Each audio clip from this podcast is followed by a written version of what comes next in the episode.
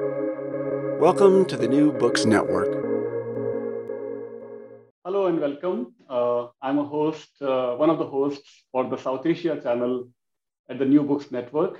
And uh, today I'm delighted to invite for a conversation Professor Janki Bakhle, who was my professor at Columbia when I was doing my master's in religion in 2003. I think that was a long time back, but very, very happy and uh, intrigued and excited to discuss more about her fascinating book, Two Men and Music, uh, Nationalism and the History of Indian Classical Music, published by Oxford University Press in 2005. Welcome, Professor Bakhle. How are you doing in Berkeley? Thank you. I'm very well. I'm delighted to be here. wonderful, wonderful.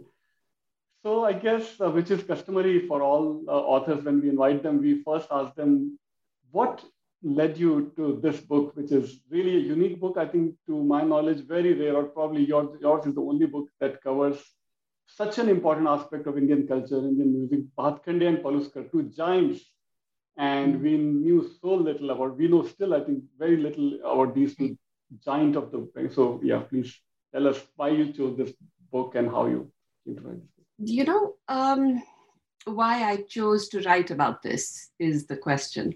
Yeah you know, at the time, I think I was reading um, books by people like, by scholars, historians like Tapati Guha Thakurta and um, Partho Mitter, Much Maligned Monsters. Mm-hmm. Um, and the study of India at the time that I was doing my PhD was very focused on what we today call post colonialism. There was mm. no post about it, really. We were all studying colonialism, you know, very influenced by uh, Barney Cohn and the work of that Chicago group of scholars mm. who um, were taking colonialism seriously, not just in the ways in which economic historians had done it.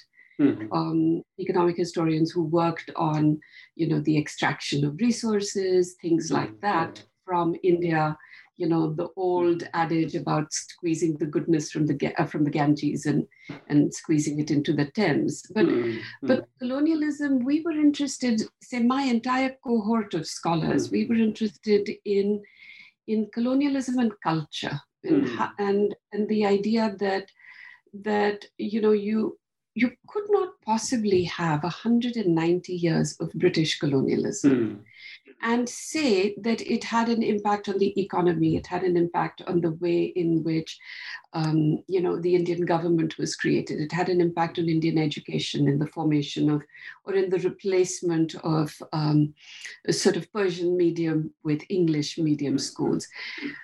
So there was a sort of consensus that yes, colonialism had an impact on all of those kinds of material fields. Yes, but there was still um, for somebody like me who knew something about Hindustani classical music, who'd studied it, um, studied, you know, Kathak as a young girl, the idea that no, no, somehow in all of this, literature was influenced, okay? Our clothing was influenced, our food was influenced, mm-hmm. everything was influenced, but not music, not music. Somehow music had just soared over history. now, this this was a kind of strain of thinking, or this was was something that was fairly strongly mm. written about in ethnomusicology. That mm. you know, music was its own contained world. There was a Guru Shishya Parampara. Mm. There were all of these roti beti vyavhar rules that operated within gharanas and and you know this ye dunya alag thi it had no connection to colonialism mm and i remember thinking this is not right mm. this hmm. this this this is a kind of romantic view of hindustani classical music and so that was the first thing was that how did you actually study colonialism but you studied it where it had an effect on a major cultural tradition mm. and mm-hmm. hindustani classical music was a major cultural tradition mm-hmm. the second thing that i wanted to ask as a question was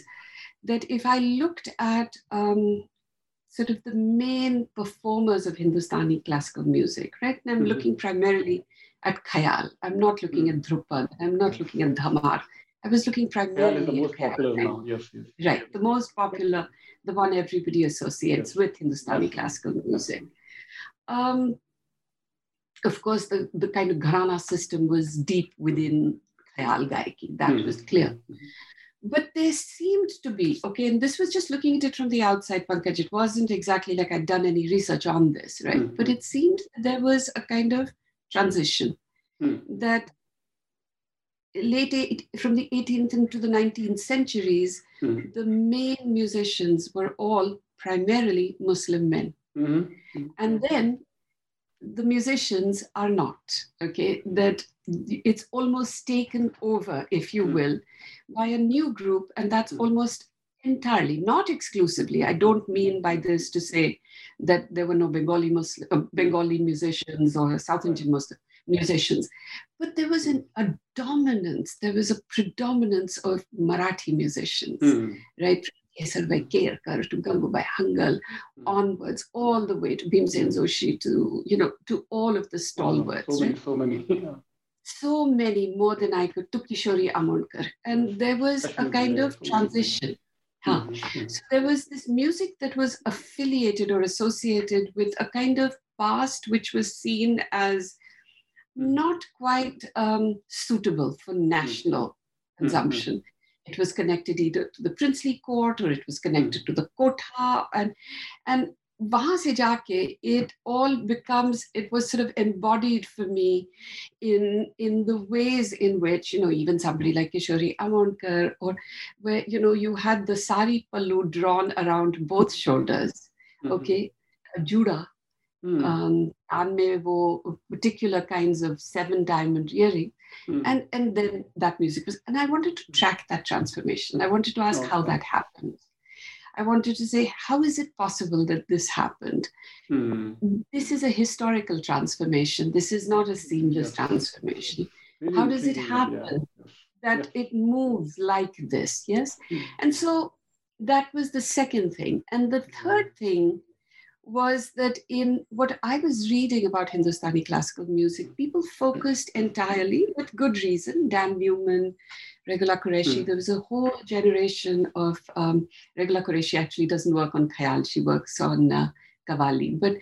but all of the ethnomusicologists mm. focused entirely on the musician, hmm. just the musician, right? Hmm. And whatever the musician said, they accepted it. Mm-hmm you know, trained in history, you're skeptical about all of your sources, all of your sources, mm-hmm. right? Every single one. Um, and you're certainly skeptical where if you were to ask me, you know, uh, what was the truth about music, I would actually in turn expect you to be skeptical about my answer because I would be giving you an answer entirely from my perspective and bias and so on and so forth. So those were the ways in which I thought, all right, I'll get into music and mm-hmm. um, and track this transformation. Mm. There were other other sort of um, questions for me. You know, Maharashtra mm. was was is the home of the RSS, the home of the. Shiv Sena, mm. the very strong politics there. Yeah. What happened to those politics when it came to music? Did they stay? Did they did they go away? If they went away did they you know return? Mm-hmm. so there were all these kinds of strands that led me into the study of music. Mm-hmm. um, and in studying music it struck me that um, you know the two major modernizers mm-hmm. of music but modernizers in different directions yes. different directions yeah, very interesting. Yeah. yes yes yes um, meant that you know even that concept of the modern modern mm. Hindustani classical music, you know, Bhatkhande was taking it in a very different direction mm-hmm. than Paluskar was, right? And uh, and so that's how I got into it. Mm-hmm. I can talk about this yeah. without stopping. I should stop and let you ask me the question. It's an exciting topic that you know. Yeah, I can have we can have a long conversation, but for our yeah. readers' benefit, I want I want to appetize them to you know intrigue them to read your book. So uh, I guess I guess my first I mean again these are big questions and you can we can easily have a long but in really brief how ex- I mean I'm asking big question how exactly if you can succinctly summarize for audience I will have five five four or five major questions but first question first our next question is how exactly do you think you can summarize very quickly uh, this colonialism, how it influenced Indian classic. We know that Bollywood music is all influenced by cosmopolitan Western music and all, but Indian classical music was influenced by colonialism. That's such an such an you know intriguing and yeah. So please you know, unpack a little bit. Well, you know, I went to the India Office records and I looked at all of the ways in which early colonial administrators described music, Mm. described Oh, yes. From William Okay, they, yes. And who were the people who did this? So why was it even that it came to to notice, right? Why was Hindustani classical music even coming to notice? Yeah. And in in so many ways, what you could find in the archive was a colonial denigration of Oh. native music, right? A Oh. colonial denigration of native music. Oh. Whatever it was that the natives were doing, they were calling it caterwauling. There were military surveyors who were hearing this music saying this sounds just like a Mm. kind of screeching, if you will, you know, Mm. absent of any discipline, absent of melody. And then the biggest thing about it was that coming out of a kind of, um, shall we say, a musical tradition which went, you know, from Bach to Mozart to Beethoven, right? Mm. Where you, where music, in order to be classical, had to be written down Mm. and that the ability to read music off the page was the marker of a kind of classical musical training. Mm. But that didn't work in India. That Mm. didn't work with Mm. Hindustani classical music, right? Your entire rag is sung in two couplets. There's the sthai, there's the antara, and, and the rest of it is not. So you could see, for instance, when I started doing research on Bhatkhande and Paluskar, Mm. that that in their works they were saying, Tika, you know, if you want Hindustani classical music, in order to be considered classical music, you need it to be written. We'll write it. You know, write it. All right. There was some debate, But- but, they agreed. Huh. And it wasn't you. You think an orchestra is is the epitome? We'll we'll find an orchestra for you. Here's an orchestra, right? Right. Now, orchestration, as it turns out, does enter music, right? I mean, all of those, like, all of those, like, slum, slightly, uh, shall I say, passionate violence, like 18 violence in each one of these in Hindi, right? I mean, that does enter it, yeah. Yes. But what I was trying to do, Pankaj, in the book was also show that what becomes Hindustani classical music, what you and I studied, what I Right. studied certainly, did not emerge sort of unbroken from the Natya Shastra to the present, acha, Which is how. That- we- yeah. Right. which is how we imagined Yeah, it. right. Exactly. Um, but that it comes into its own as a kind of classical music, a music that, Mhm. and that to which Mm. national, a national term Indian can be attached. Right. So there was Western classical music and Chinese Right. classical music, and you know now you have an Indian classical music, which starts out, of course, not as Indian but Hindustani classical Right, music.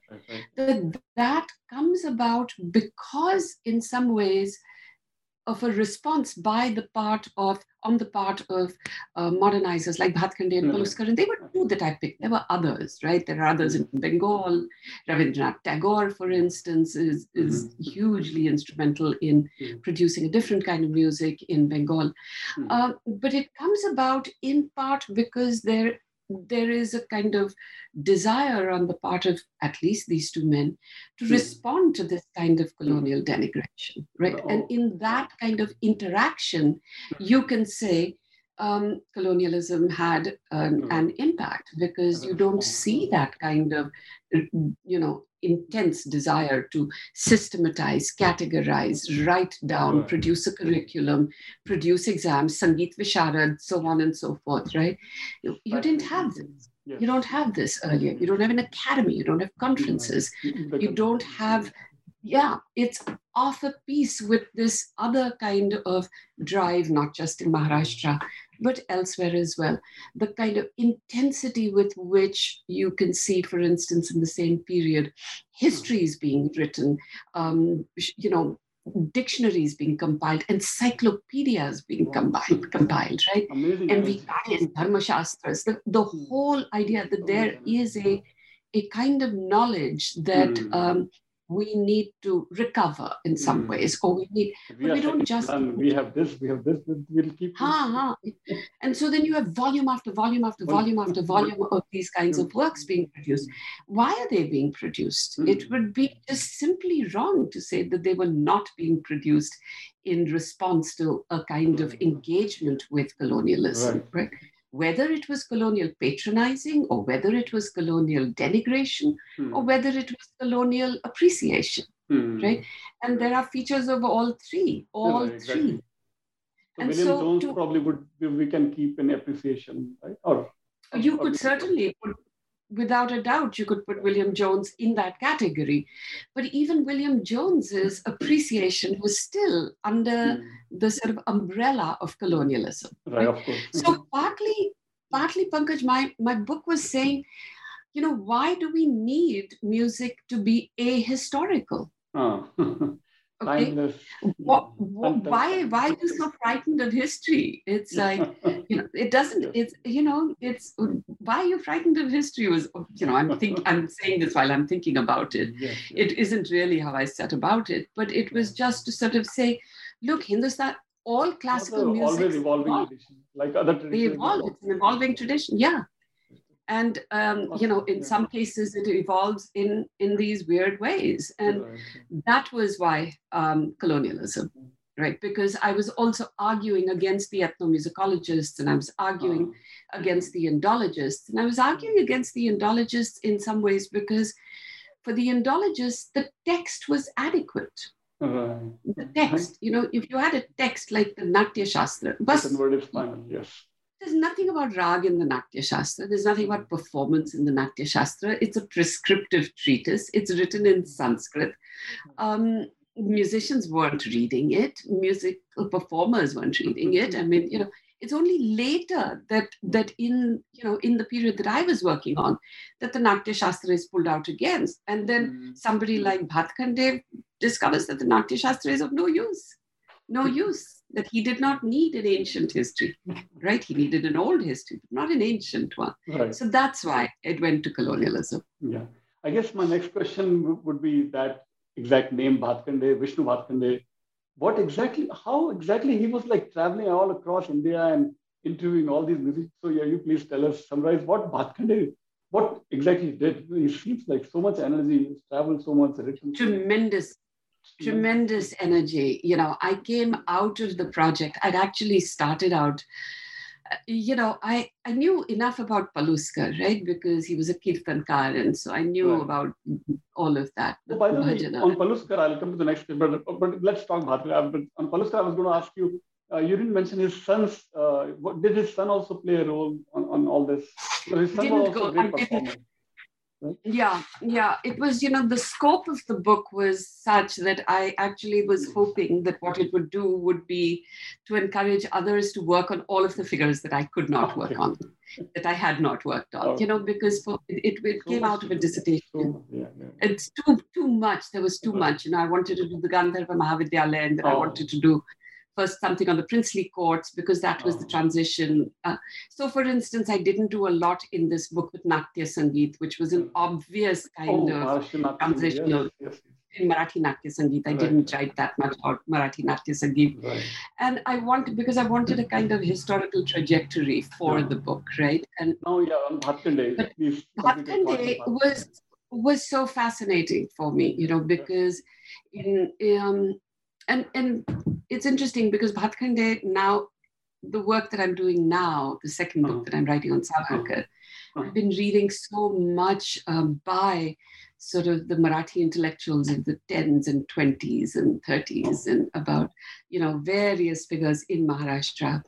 Uh, Rahul Sarwate has actually an excellent dissertation on the um, intellectual history of Maharashtra on this period. You know, you should have him on your interview him as well. He's he's got a job teaching it at Ahmedabad, but he would he would be able to tell you so much more about this. Prachi Deshpande's work, of course. Um, but it is a period of this kind of recovery. And Bhatkhande is so firmly of the opinion Hmm. that um, there is a kind of Pokar Panditya, what he calls Pokar Panditya. Pokar is hollow, oh. and Holo Pandit. Ponga Pandit. In North India, we say Ponga Pandit. Pandit. Yeah. yes. um, it's a hollow, it's almost like mm. pedantry, right? Pedantic knowledge. Hmm. Um, and to stay away from that kind of Pokal Panditya mm. and to actually get to the the meat of the music itself mm. and the meat of the music itself were the various compositions and the compositions mm. were all kept hidden and they were all sort of completely tied up by this gharana system mm. um, and so you see this uh, this this struggle between that as well, between the Gharana system and Bhatkhande. And if you wanted to know somebody else who's written a book on this is Dard Neuman, who's Dan Neuman's son. Oh, Dan Neuman was a much older generation. Um, Dan Neuman I knew, but I didn't know. Right. And Dard has written, his name is Dard. He's also a oh. sitar player oh. who, who's Shujat Khan's Shagird, I think. Oh. And Dard Neuman is at UC Santa Cruz. Oh. And he wrote a book about this too. So, in fact, if you wanted the other side of my book, which was the resistance to everything somebody like Bhatkhande and Paluskar were trying to do right. from the Gharanas itself, oh. you should go to Dard Neuman. Okay, got it. Okay. okay. and so, I mean, I can tell you that if you wanted to do a whole series on music, that's where you should go. And then if you wanted to do Carnatic music, there are at least two people. There's Lakshmi Subramaniam, oh. um, who wrote about the Madras Musical Academy, and Amy oh. Weidman who wrote about also about sort of the ways in which a kind of modern instrumentality comes into music, like the harmonium is hugely resisted, yes. as you can imagine. Right? Because, because it's Western accordion ka chota, yes, younger version yeah. harmonium. That's right and then and then Marathi Natya Sangeet is unthinkable without the accordion, without the harmonium now, harmonium, right? Yes, so. Uh, but Bhatkhande, is sort of part of this generation that is indefatigable, indefatigable. Say, so mm. Prachi Deshpande writes about Rajwade, for instance, right, who was so um, bent on on sort of gathering as much archival in, uh, material mm. as he possibly could, recognizing that some of this archival material was going to reside in homes, in people's homes, and he would go there and he would just sort of demand um, the, the, the material. And right. if they didn't get it, you would say, you know, me punha yin, punha punha yin me. You know, I will wow. return again and again and again until you give me this. So and you would go on period, streets and just ask for the names of the music musician in that uh, town and he'll just gather all the information. Yeah, yeah. like yeah. every street is going and just collecting all this material. Yes, yes. So there's a really intense kind of mm-hmm. drive to mm-hmm. gather, collate, collect, mm-hmm. much more Pankaj than even I knew when I was writing the book, because since then I've been doing other kinds of oh. other kinds of reading. And this kind of almost um, I don't want to use the word frenzy. That's not the word that I want to use. But there is a really intense drive mm. to accumulate and mm. to restore, and, and for several purposes, for several purposes, all right? One is simply to sort of catalog all of this work. The hmm. other is to examine the work. Third is to write a certain kind of hmm. historical narrative. Hmm. Fourth is okay. to sort of inculcate in a new generation the virtue of actually doing this kind of empirical work. And in retrospect, I see Bhatkhande as part of that, that yeah. kind of yes. impetus. Yes but of course but the but the inevitable clash with the community of musicians right mm. for whom the perpetuation of a tradition was mm-hmm. that it was handed down within the family within right. within a sort of genealogy oh, yeah. from you know, and then Bhatkhande's attempt to mm-hmm. take it away from them and turn it into something national. So you see musicians then caught between, say, that kind of impulse on Bhatkhande's part, and then Pandit Paluskar's, which was much more driven by his own personal um, kind of religiosity. You know, I'm I, am older. I'm much older than I was when I wrote the book. So arguably, I might have written it slightly differently. But but it's clear that for Pandit Paluskar, you know, music could not be separated from uh-huh. from a kind of spirituality, Devotional from religiosity, nationalism. and nationalism.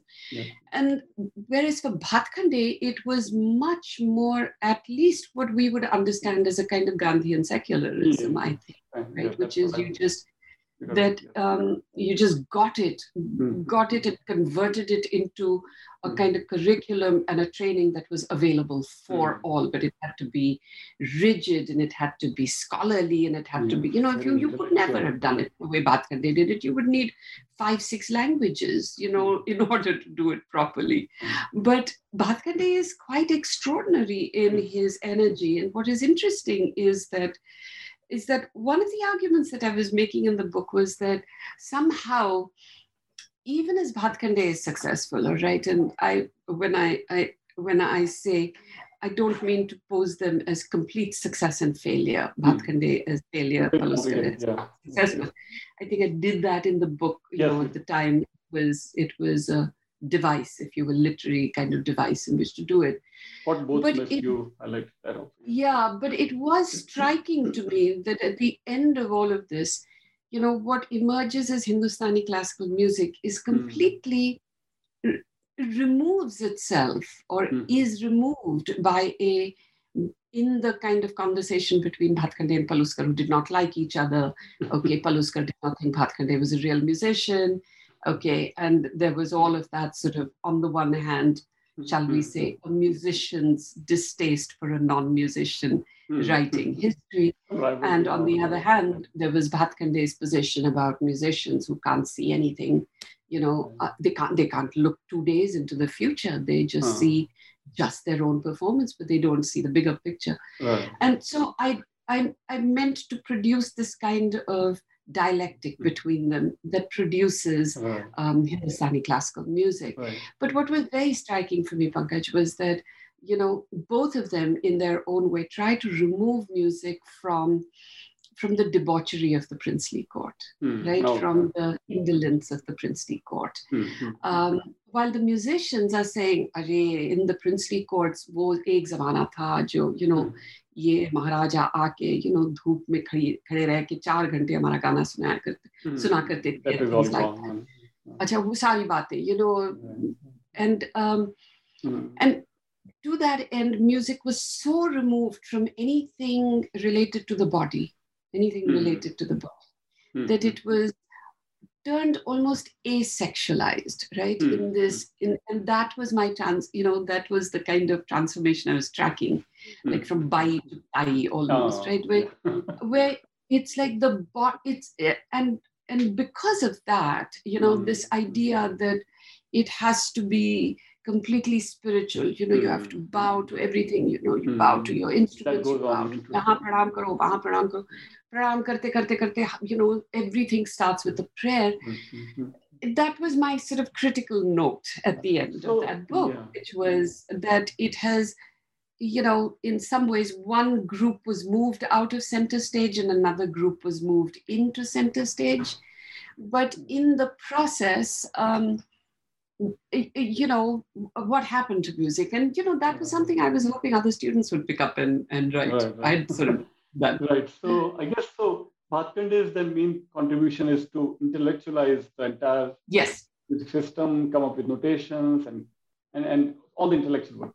Now let's come to paluskar. What was his major contribution? And then we'll discuss how they both merged in the contemporary set of contemporary you know they didn't merge no they were antagonists and they never did yeah. merge per se i think hindustani classical music is landed up uh, creating a merger between them. exactly that's what i meant that we you know, yeah. in the contemporary setting we, we have gandharv vidyalaya but we also use notations of Bhatkhande. So kind of Bhatkhande, yes. Somehow they both merge, the systems merge, irrespective of the founders of the both systems. Yeah, you know, partly I think that is Paluskar's success, all right? and ah, that is oh. why I was saying that he was successful, right? Okay. Because um, in everything that I read, you know, mm-hmm. on Paluskar, from Paluskar or from the people who wrote about Paluskar, mm-hmm. Paluskar styled himself a particular way, right? Mm-hmm. And I think you can see that, um, you can see it with Gandhi, that he styles himself in a hmm. particular particular way. Um, right.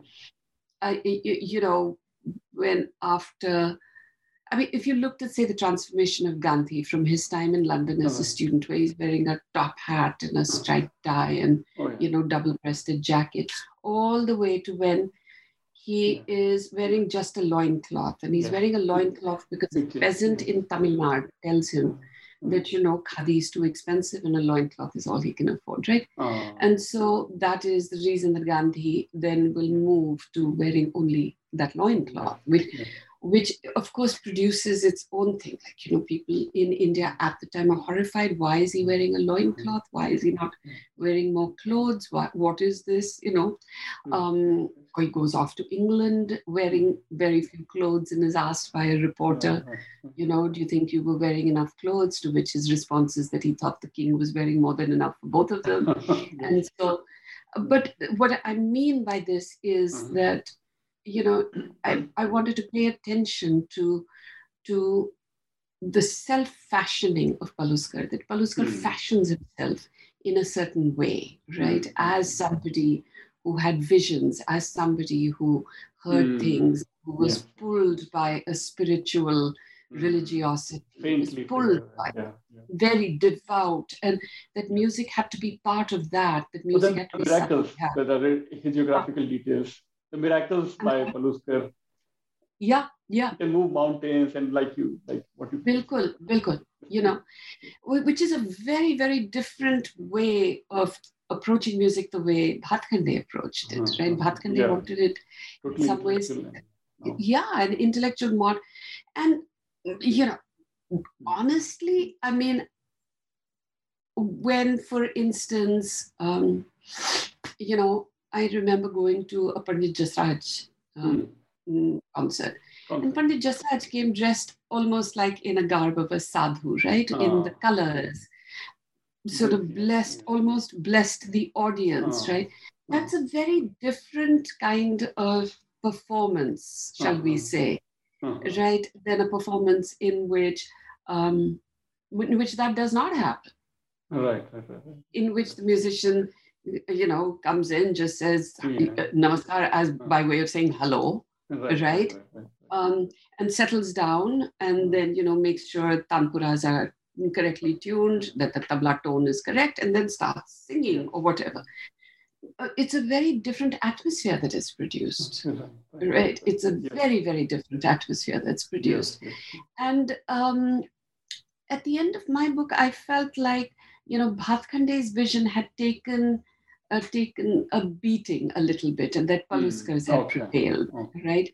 In the sort of ascription, mm-hmm. shall we say, or, or the mm. joining uh, of this kind of spirituality, religiosity, acha, with Hindustani classical music. But Bhatkhande, that was not Bhatkhande's mm-hmm. wish. And some fusion of the two then comes about because Bhatkhande had uh, the more. The notations are all used by West Yeah, it comes about it, to my mind, it, it's to music's detriment. Okay. Okay. Um, to my mind, that is to dance's detriment, right? I think okay.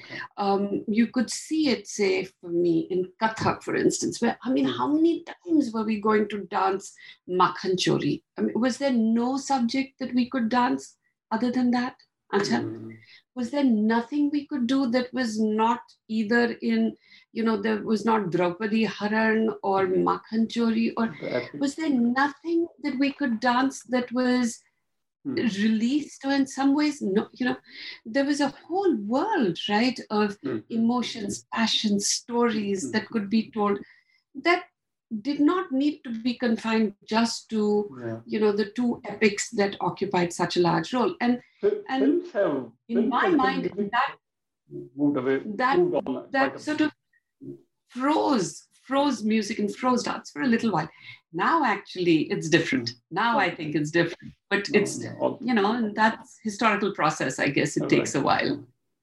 So, you, yeah, even actually in the film history, we see earlier silent films were all about mythology and epics and so on. Yeah. Now they moved on to all kinds of subjects in, in. Yeah. Probably something. But it's it, it, yeah, it's you know that it it was it was and remains, I think, frustrating for a number of dancers and hmm. musicians mm. that okay. That you, you, know it's just you can't get out of this. You mm. can't get out of it. You don't get a grant if you're not writing something about yet another reversion of you know Draupadi Haran or you know because so much is dependent on it. Oh. And uh, you see, so there's a whole independent of this, there's a whole structure that keeps this in Mm-hmm. place. And um, and so that was where I felt like, you know, when when I saw Pandit Jasraj bless his audience, I thought, well, this is Paluskar's success. Mm. This is Paluskar's success. The idea that, you know, Hindustani classical music must always be tied to,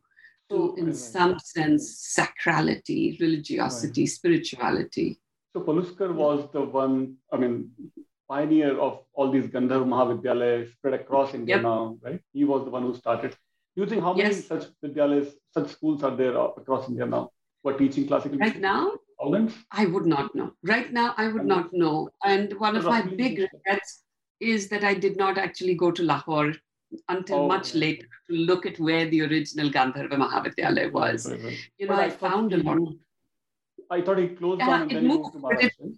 Mm. Yeah, but it was originally But set up in Lahore. there, yeah. Now, And maybe hundreds, hundreds of thousands, do you think, the, these music schools? Oh, yes. Yes, without a doubt. Even hundreds of thousands. Canada, everywhere, all over the world. Everywhere, everywhere. Yeah. I don't follow what happens in the US and Canada so much with the music. I mean, I just listen to the music itself. But Right. but did you see um Chaitanya Tamhane's movie called The Disciple? No, not yet. I will. I will watch. So you should watch that because a lot of that is sort of, you know, when I was looking, I watched that movie, I, I thought, oh my gosh, somebody here seems to have read my book. Okay.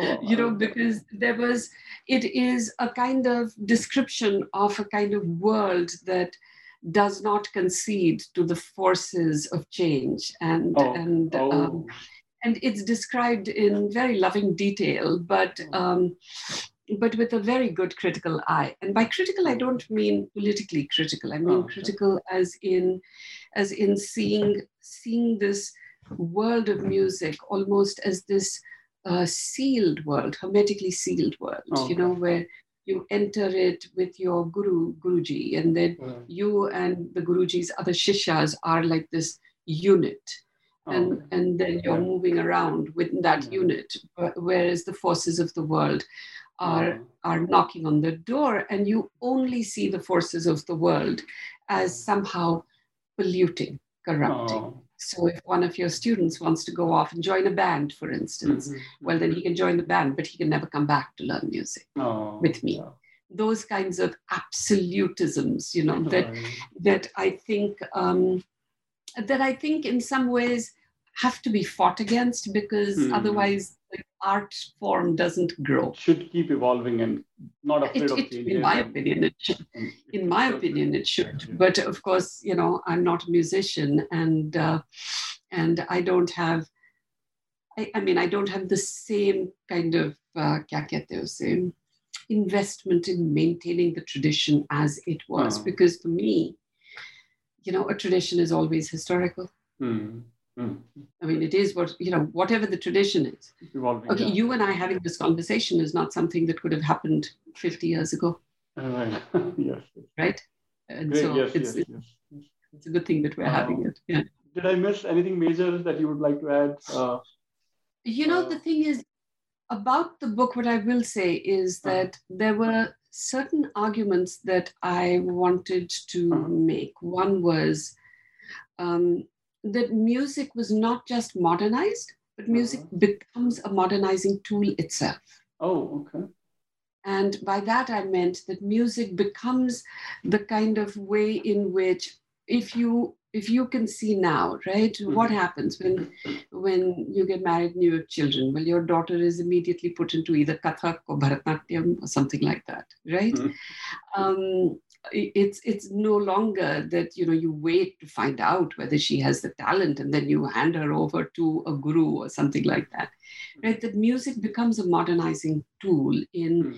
educating, if you will, a new generation Hmm. of, of, um, of Indians into their quote unquote national culture. Hmm, hmm, hmm, hmm. Um, but So in the process, nationalizing and traditionalizing also then, right? nationalizing and traditionalizing go together. Right, right. And the other couple of arguments that I wanted to make one was, of course, that one group of women were moved out of the center stage, right? Right, These were your Akhtari Bais who become Ah. then Begum Akhtar, right? right. So one group is moved out, one group of women is moved out, Mhm. women who were considered too attached to a kind of debauched or an or a, Mhm. a sensuous, a sexual world. Mhm. Um, and another group of women is moved in, right? And they're Mhm. all now they are all chaste and Mhm. asexual and and um, and sort of cleansed. The music is Mhm. cleansed of all of its past Mhm. associations. Spiritually, kind of, yeah. Mm. Yeah. And in the process, I mean, Mm. one of the arguments that I did make was that um, that even the kind of, shall we say, Hindu theory that was put on this music, Mhm. right? Even that was was, shall we say, struggled over. So Mhm. whereas for somebody like Paluskar, right, without real um, engagement with or study of Mhm. right um, the uh, of, of any any sanskrit text or anything or part of hindu history there was this kind of assumption कि ये ना ये बहुत पुराना है और ये हमेशा से से चला आ रहा है but for All somebody the like all the Bhatt Vedas to, yeah. from, from the vedas to now straight line Mhm. straight line okay Mhm. but for somebody like Bhatkhande, what was much more interesting was that he tried to do that and he found that he could not hold up historically. Yes. So you had that kind of historical, critical, Yes. and yet nationalist, and yet modernizing, and yet, right, all of that. And it's in that kind of struggle that you see Mm, the emergence. of- Ah, you see the emergence of Hindustani classical music. Yeah. But um, and I ended it with Abdul Karim Khan and his daughter for that reason, Right. you know, I where really like you the saw how it incident that you about Abdul Karim Khan. The first time he announces the name of the raga, and there is rakas. How can you announce Yes. the name of the raga? I know That was, that was so you- you do not you do not announce it, you know. समझदार everyone who knows the music knows it automatic समझ जाओ या you should हाँ बिल्कुल अपने आप समझ जाओ। और अगर समझ नहीं वाले हो तो तो निकलो तुम यहाँ से यू नो क्या काम है तुम्हारा यहाँ you know but the other thing that I wanted to do in the book Pankaj was that one of the things that I heard and partly i heard it from musicians i heard you know ek zamana hua karta tha maharajaon ka zamana ye wo ye wo ye wo And so that's when I went off to Baroda. Baha- When I हाँ. sat there and I made my way through all of those Huzur Hukumnamas, oh, you know, there was a Kalavant Karkhana along with Ah. other Karkhanas. You know, music was with uh, half the time that the musicians were saying, you know, this Maharaja came back from here and stood in the rain and, you know, and listened to me singing Malhar and so on and so forth. Those Maharajas were barely there. वो तो Hmm. थे नहीं he was in They London. were- हाँ Yes, yes. गर्मी के म- महीने में they went off to England He was in London. अच्छा they bought homes in London and they spent their time there. So there was, so how did you understand this nostalgia on the part Hmm. of the musicians? Hmm. Because it was a nostalgia for, I'm not saying that there were no Maharajas who were not music aficionados, Mhm. but but you know the ideal shrota or the ideal um, ideal patron Mhm. right. Mhm. was a patron who just sort of gave gave a musician a home and money and just let him you know sort of um, further his musical ambitions and further his art that Mhm. that this was more wishful thinking than actuality you know that this was perhaps an indicator of what the musicians might have wanted but it was very rare. In Mm, most mm, mm. cases, that was not the case. They Mm, weren't mm. treated quite that well. Mhm. And so, in some ways, you know, um, Bhatkhande's efforts would have would have professionalized the entire entire community of musicians differently, right? Established academies. It's almost like a revolution that- that he's that he started. Both of these revolution. together, it's like a revolution.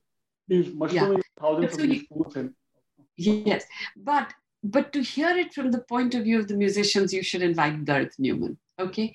Okay. Because for the musicians themselves, sitting in the gharanas, watching all Hmm. this, on the one hand, okay, uh, watching Paluskar say, "Look, your music is all all this is a Hindu music." You know, you were basically taking gharanas and saying, you are not authors of your own art. You're just the performers of an art that That preceded the you. tension, yes, yes. Huh and uh, that on the one hand and then on the other to see somebody like bhatkhande treat them mm-hmm. as if they were just you know ignorant and mm-hmm. um, almost as if you know aap log ga sakte iske alawa aur kuch nahi kar sakte you know na lik sakte na pad sakte na kuch nahi kar sakte you know na kama sakte na kuch nahi kar sakte and you need to hand over all your compositions to me.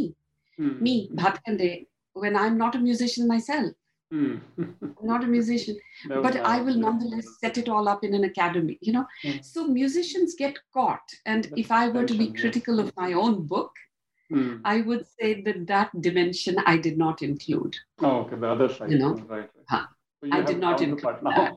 We have a counterpart now. So, I have a counterpart, and Dard did, all right. But um, right, right. but I was very focused on how music was nationalized and how it was Yeah, turned, yeah, into a national tradition. Super. So I think we could have talked more, but I think for the interest of audience, we Oh, yes. spoke 50 minutes. And uh, really, really fascinating book, uh, path-making book, book from my perspective. I think uh, we don't, I don't know of any other Thank book you. which does such a wonderful, concise, and precise summary of modern history of Indian classical music and how these two giants revolutionized the musical scene with all the tensions and biases and whatnot. Thank you so much, Professor Bakhle. You were my professor once, and uh, now I learned again so much from you. And Well, hope I- also. I hope, I hope, thank you. I hope this was useful for you and for your listeners. And, and um, you know, if I, I will come to Pune and Pune is, Yes, you know, where I have a lot of family and, you know, I'll, I'll come look you up. Most welcome. Thank you. Bye bye. Okay. Bye-bye.